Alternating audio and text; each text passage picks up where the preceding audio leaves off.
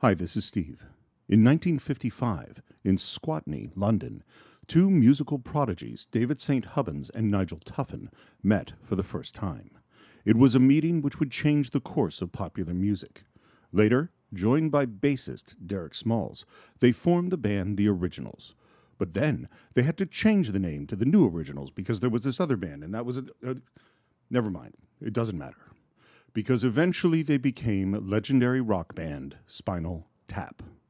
In 1982, criminally underappreciated auteur director Marty DiBergi brought his cameras behind the scenes during one tumultuous tour. The result is both intimate and austere, a complex tapestry belying its fundamental stupidity.